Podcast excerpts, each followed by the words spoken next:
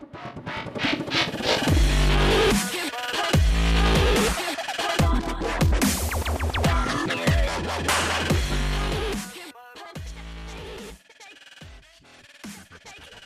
og velkommen til uh, vår nyeste podkast. I dag har vi tenkt å prate litt om Kotlin. Og vi har også tenkt litt å prate litt om veien inn i Kotlin for, uh, for, for, for, noen av oss. Og i dag med, med, meg har jeg da Monica og Mats, og jeg heter uh, Rustam. Jeg er en arkitekt i Komtas, og er også fagleder for fagnettverk for arkitektur. Kan dere presentere litt dere selv? Du kan starte, Monica. Yes, hei hei. Monica, da. Også, eller jeg er utvikler i, i Komtas. Jeg kaller meg Java-utvikler. Um, og det er vel fordi at det er det jeg jobber med mest. Eh, jeg hadde vel uh, ca. de fem første årene mine i Comtas jobba med det. Um, fikk akkurat med meg Java 8 og liksom satt meg litt inn i det. Og da eh, stakk jeg ut fra Java inn eh, for å jobbe med smalltalk. Eh, fantastisk språk. og eh, satt der i en del år før jeg ja, stakk hodet ut og, og snuste på, på, verden igjen. Eh, og da var Kotlin kommet. Eh, så da begynte jeg å lære meg Kotlin, og måtte oppdatere meg litt på, på Java. Ja, dette er en veldig interessant vinkling, så hold on to that thought. Den kommer vi tilbake til, tenker jeg. Den er, den, er, eh, den, den er, veldig fin, den veien der er jo fint å høre om, tenker jeg. Er det noe mer du har lyst til å si i, i starten, eller skal vi hoppe over på Mats? Hopp, hopp over på Mats. Hopp, hopp, hopp på Mats. hopp over på Mats. Vær så god. Ja. Hei alle sammen. Mats heter jeg. Um, jeg er jo utvikler i Kompetas. Uh, jeg har vært stort sett programmert i Java siste egentlig hele min profesjonelle karriere. Um, I det forrige prosjektet jeg var på, så gikk vi delvis over på Kotlin uh, mot slutten. Og nå er jeg tilbake på Java og litt TypeScript. Mm. Og det er jo det er veldig kult, for det er jo litt også eh, kanskje de som sitter og ser eller hører på så er det også som gir en liten sånn pekepinn at samtalen kan jo bli litt farga av Java. Um, antageligvis. Men det er jo bra. Det er jo, det kan, det, vi prater litt om dette her, da, altså på en måte veien inn i Kotlin. Og eh, at antageligvis fram til nå så er det jo mange vil jo bli egentlig gå den antageligvis den veien, da. At, at, at de fleste på universiteter vil jo starte med et litt annet språk. og um, og, og, og, lære Kotlin som på en måte språk nummer jeg vet ikke hva, tre, fire, fem, avhengig av hvor mye og hva, hva man syns er gøy og litt sånn type ting. Da. Men, um, og det, det hadde du, du hadde noen gode tanker rundt det, Monica. Så det der med å lære Kotlin helt nytt fra liksom blanke ark og nye tegnestifter og alt det der, og, eller, eller, å være uh, Java-farga, om man kan si det? Ja, ja, for um, jeg er jo farga av Java og da uh, Smalltalk inn, inn, mot Kotlin. Og for meg så, så er det umulig å, å, å, snakke om Kotlin uten å, å, snakke om Java. For for meg så henger de så tett sammen. Uh, så det vil være veldig spennende å høre andre som begynner med Kotlin uh, uten å kunne Java, da spesielt. hva de tenker og, og syns. for jeg hadde jo Eh, Sjøl så, så, er jo jeg helt eh, frelst av eh, det Kotlin er kommet for, liksom. Altså motivasjonen til Kotlin. Eh, for sånn som jeg har vært eh, som Java-utvikler, eh, er at jeg alltid har vært veldig forklarende i koden. ikke sant? Jeg har likt at jeg har vært eh, stor innpakning, ikke sant. Og så, og så, har du det lille jeg gjør, veldig, veldig lite, ikke sant. Men det er masse rundt. Og det har vært så trygt og godt, ikke sant. Jeg har forutsigbart og sånn. Um, og så når jeg har sett Python, så har jeg bare tenkt her er det jo ingenting rundt. Det her går ikke forferdelig. ikke sant? Har ikke klart det bare. Nei, det her er altfor vanskelig. Du, du, kan ikke skrive sånt. ikke sant? Men nå med Kotlin så har jeg jo eh, altså tanken at, at, det skal Hvis det er noe overflødig, så kan du ta det bort. Mm. Det, det, er bare solgt inn, og det har liksom bare tatt det skikkelig til hjertet. Av en eller annen grunn. Så jeg har liksom den Den har jeg tatt. Og jeg syns det er eh, forfriskende å kunne bruke og, og, da blir det jo igjen sammenlignet med Java. Jeg skal skrelle bort alt unødvendig. Det, mm. det syns jeg er, er flott. Eh, men at det beholder eh, lesbarheten. Man, man, jeg føler som en uh, verbos utvikler at jeg får, jeg får liksom nok vrepping. Mm.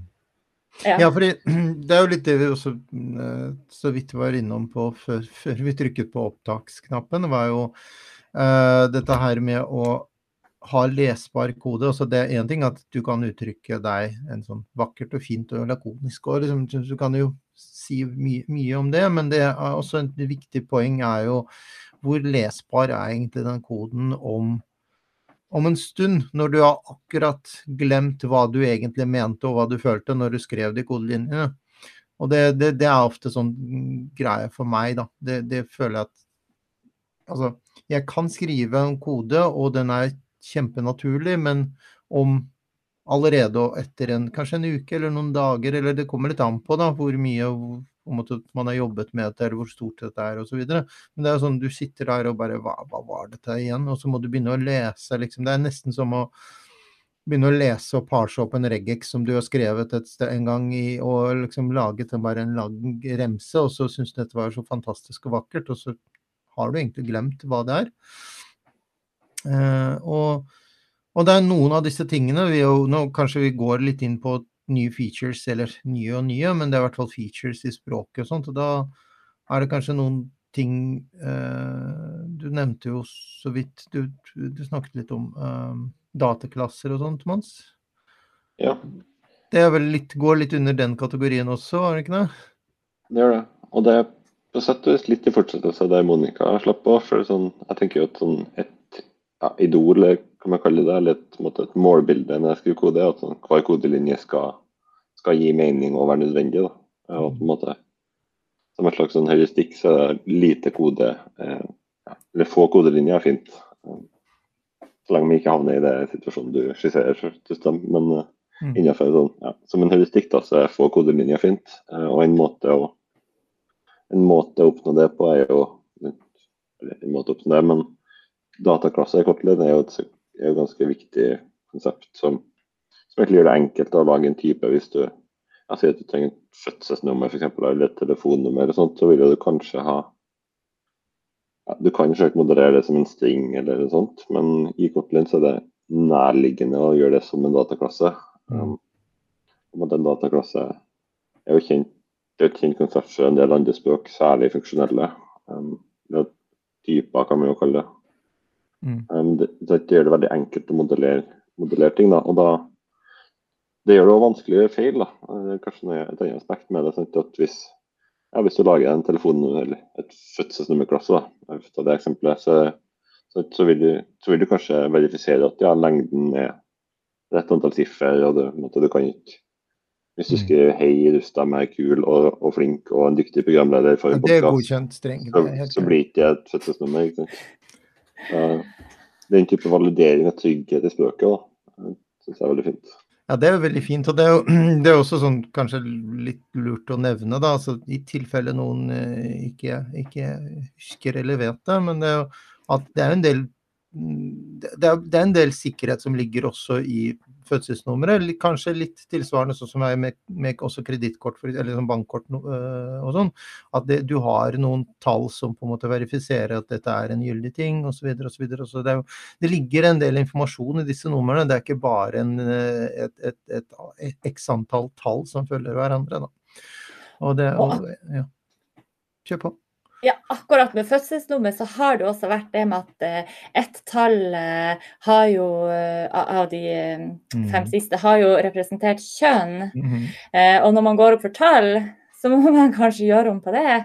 Mm. Og når du har mange store, kompliserte systemer der ute som har logikk for å håndtere, finne kjønnet Hvis man hadde hatt den logikken ett sted i hver løsning, så Mm. hadde det ikke kosta mange billioner å endre det. Det hadde Mm. vært mye lettere. Å ja. nå er det jo selvfølgelig etterpåklokskapen, men man kan jo se for seg at, eh, at eh, eh, hvis man har eh, en type eh, med egenskapene, eh, så er det lettere å, å håndtere endringer.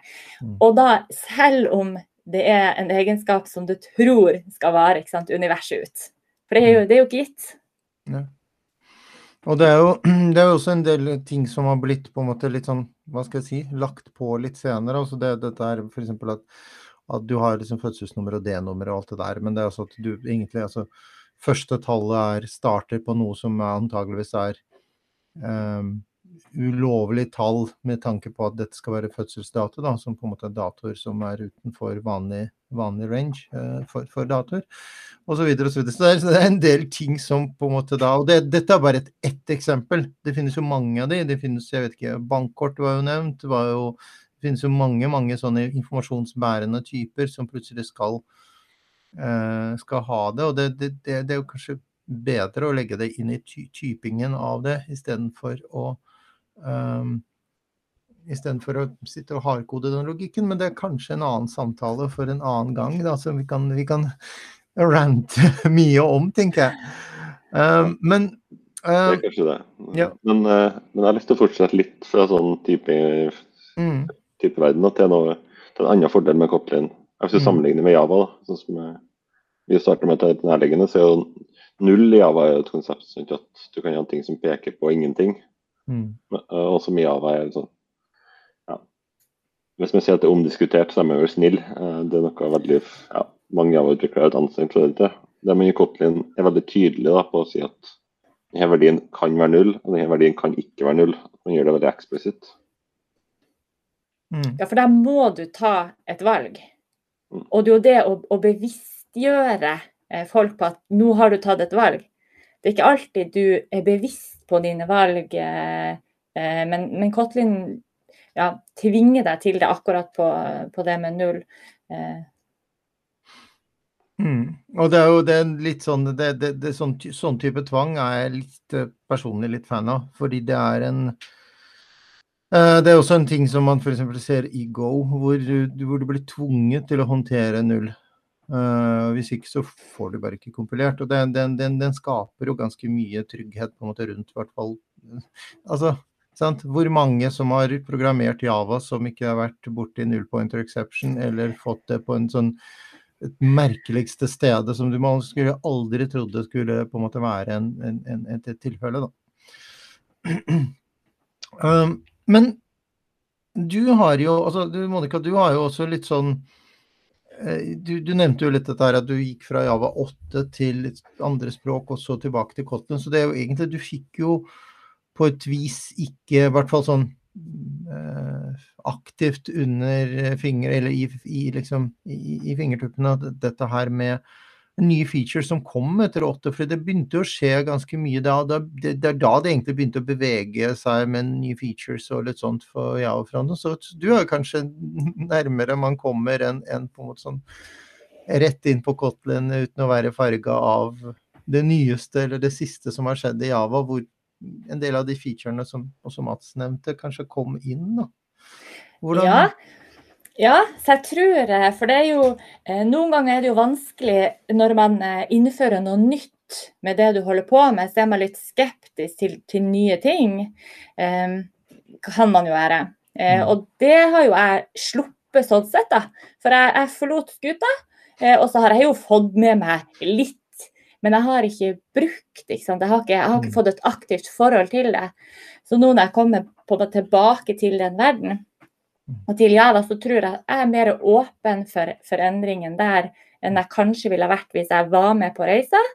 Um, men uh, for min del med, med Kotlin, som jeg har uh, jobba mer med da, uh, enn Java nå etter at jeg kom, kom tilbake, så, så er jo um, uh, det som Kotlin har, som også Java har fått, har jeg jo satt stor pris på.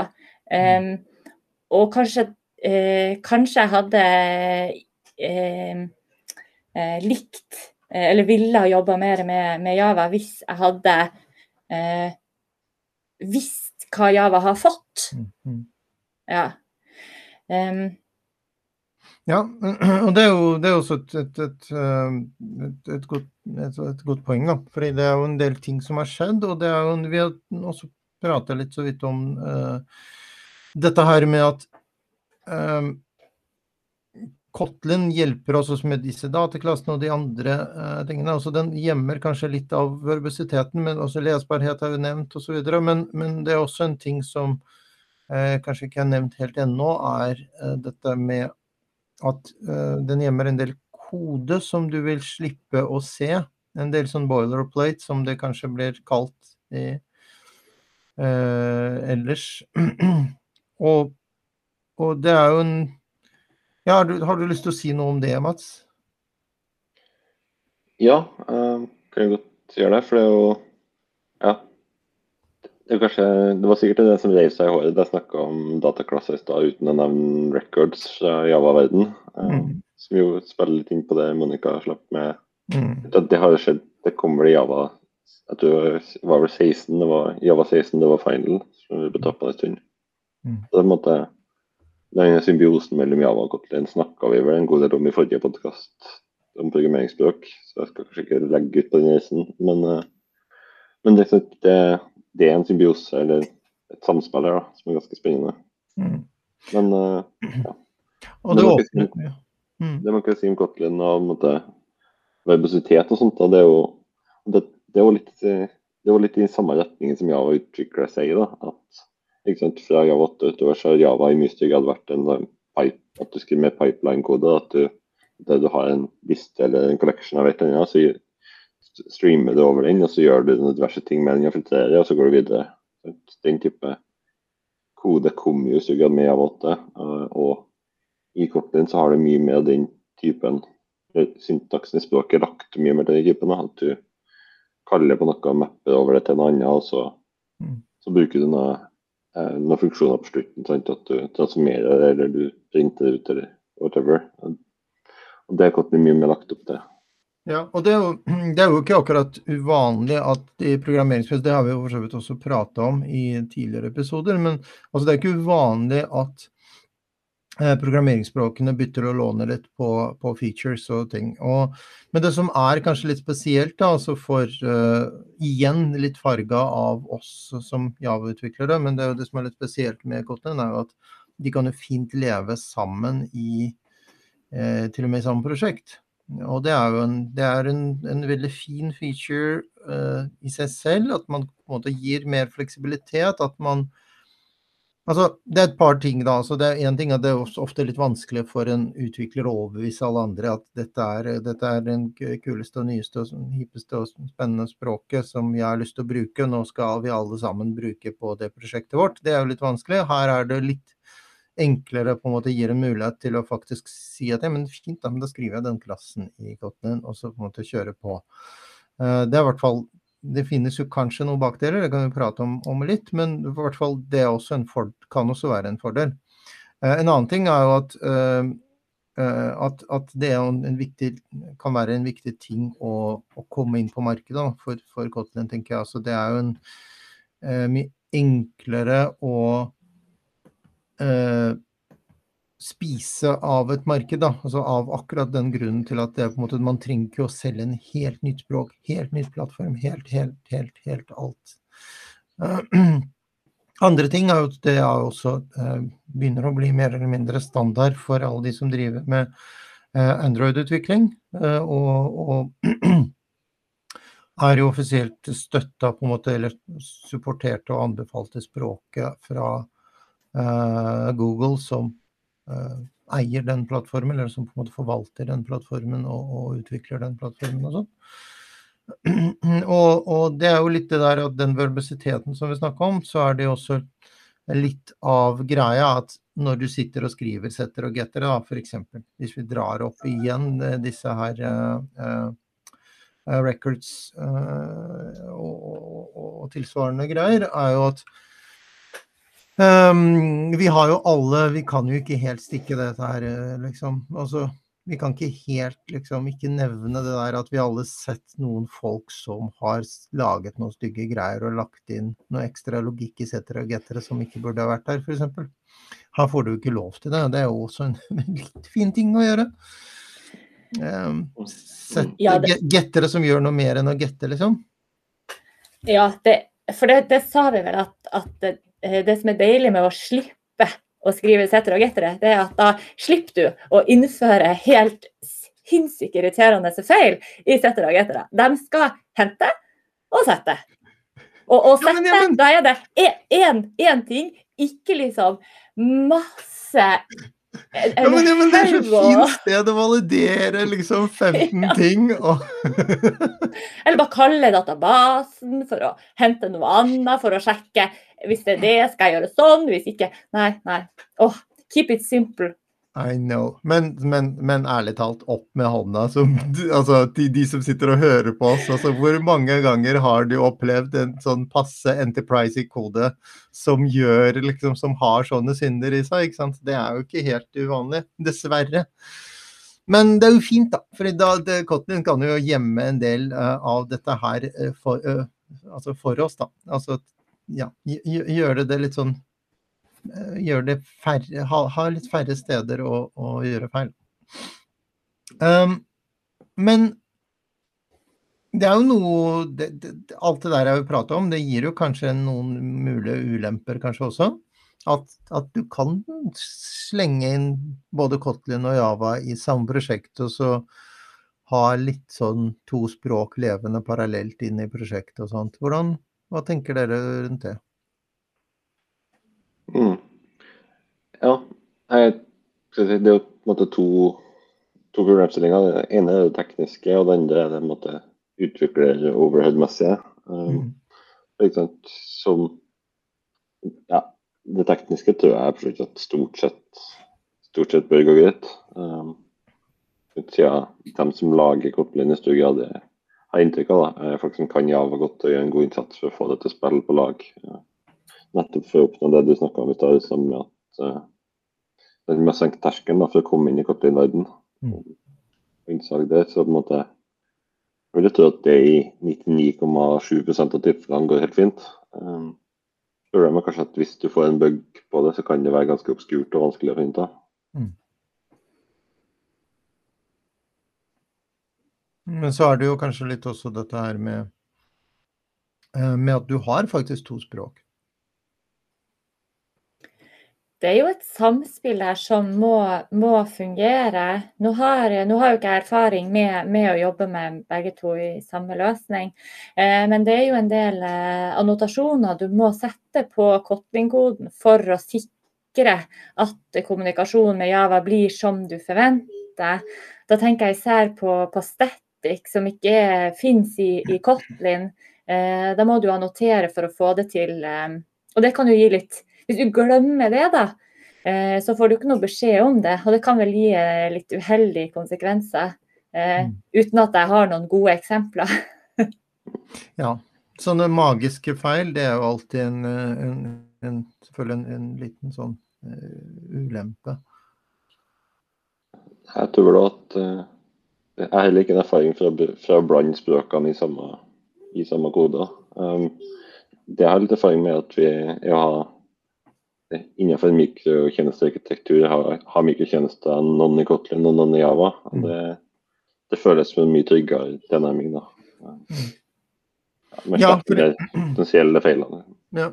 Og det er jo litt sånn så Grunnen til at jeg f.eks. begynner å tenke på det, er jo at ofte at hvis du ser på noen som uh, en, en, en, periode for kanskje et par år siden, når Kotlin var ny, så var det veldig, veldig inn med talks, altså foredrag av typen Se så kult eh, det er at de lever sammen.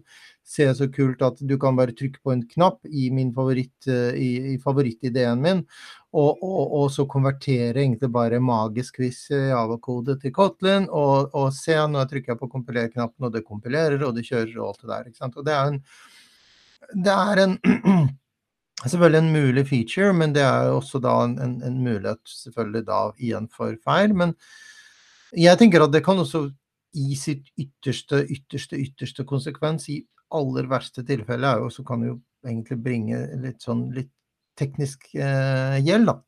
Fordi hva skjer en vakker dag hvis de plutselig ikke så eh, hva skal jeg si, eh, kompatible eller utbyttbare som de er nå, da. Altså jeg sier ikke at det kommer til å skje, jeg vet jo ikke om, om eller når eller hva som kommer til å skje i framtiden, det færreste som vet. Men, men, det er jo en ting som kan være greit å ha i bakhodet, og det er kanskje lurest å holde seg litt sånn til det, det sånn som du sier, Mats, at du egentlig heller på en måte holder deg til et språk for en liten mikrotjeneste, og så holder til et annet språk, et annet, eh, en annen tjeneste. Vi er jo veldig glad i å prøve å å forutsi fremtida. Men mm. Eh, det, det, tror jeg at vi eh, ja, ja, ikke det, skal bli oss inn på her. Nei. Nei, det tror jeg ikke. Men en, en, ting til da, som vi har vært så vidt innom, og som kanskje kan være lurt å nevne, er jo at disse to språkene for eh, de som vil, riktignok, altså, så kan de være veldig, veldig like. Altså de, det, det kan være et uh, Man kan skrive på en måte da Hva skal jeg si Java javask eh, Kotlin, om det, går, om det, går, an å si. Eh, og, og, og, så de, de, kan være veldig like, og de er jo utgangspunktet litt like. Og det kan også være, skape litt forvirringer. Vi var jo så vidt innom dette her f.eks. med static og ikke static og litt sånt. Men det er jo, det er jo flere greier der eh, som kan teoretisk sett skape litt trøbbel for de som skal lære seg det nå at trøbbel og trøbbel, det er litt som, som eh, vi snakka om eh, før vi starta her, at eh, det å lære seg norsk og svensk eh, mm. altså Det ene språket det, det, er litt vanskelig fordi de er så like. Mm. Eh, og du kan jo ende opp med å skrive Kotlin som ser ganske litt ut som Java. En ting vi ikke har vært inne på som, som eh, for min del har, har, gjort en del, da, er det at med immutability eh, i Kotlin. At det, det, det, er liksom default. Eh, klasser final by default. Det er liksom eh, Det gjør noe med, med tankesettet ditt. Mm. Um, og, og, og, det vil nok, eh, for de som skriver både Kotlin og Java, da, vil kanskje gjøre at du, at du eh, overfører det til Java. Så det kan hende at det ikke er så dumt for Java-utviklere å lære seg Kotlin, at man da drar inn litt fordeler inn i Java-koden sin. Mm.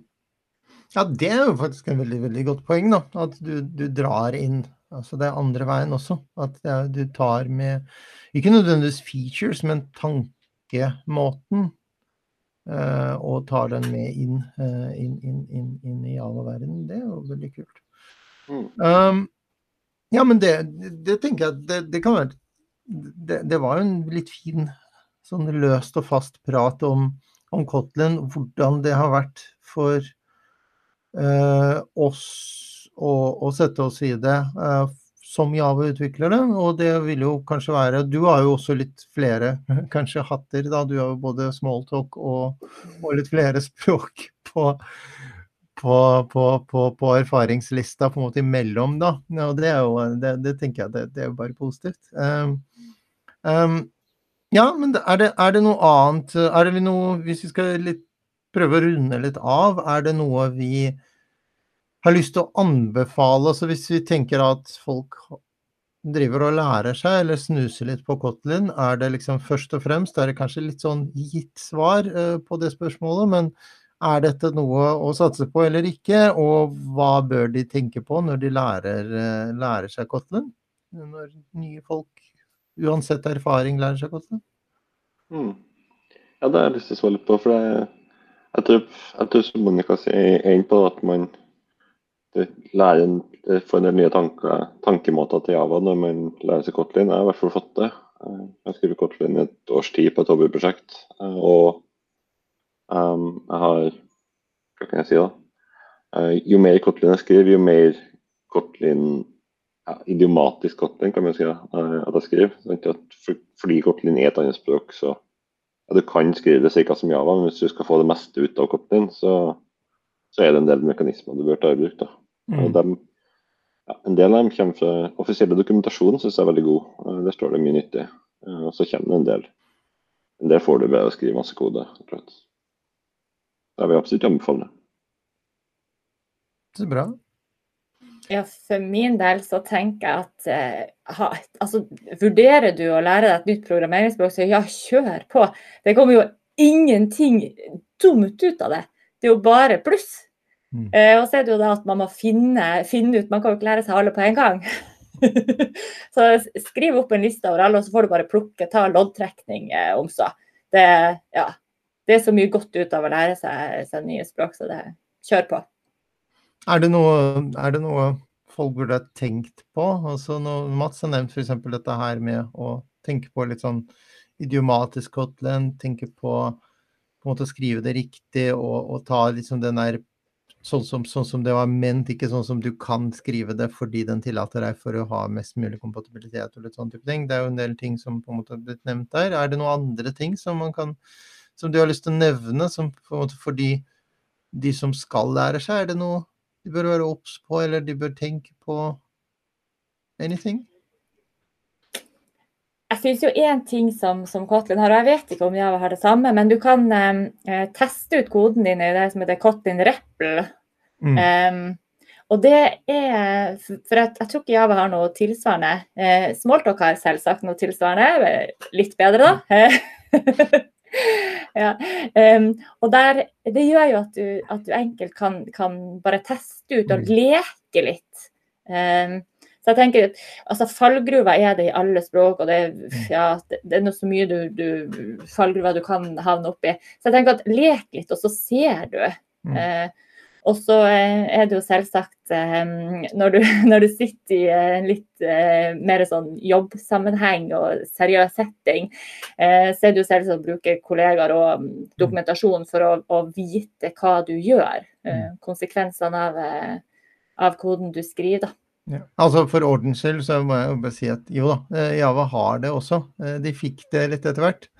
Men, og, men, men det, det, det, tok litt tid, og den er jo den er der, den finnes. Du kan jo nesten sitte og skrive Altså du kan skripte i Java for å ikke forveksle det med javascript, for, for, for all del.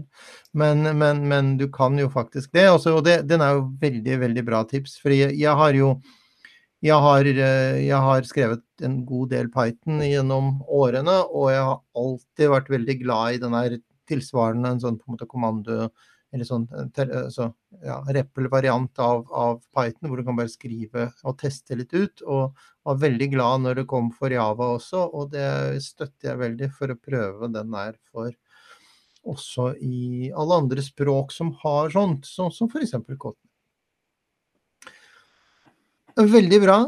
Da tenker jeg at vi kan runde av denne praten om Kotlin og si tusen takk for nå, og vi ses snart igjen. Ha det bra.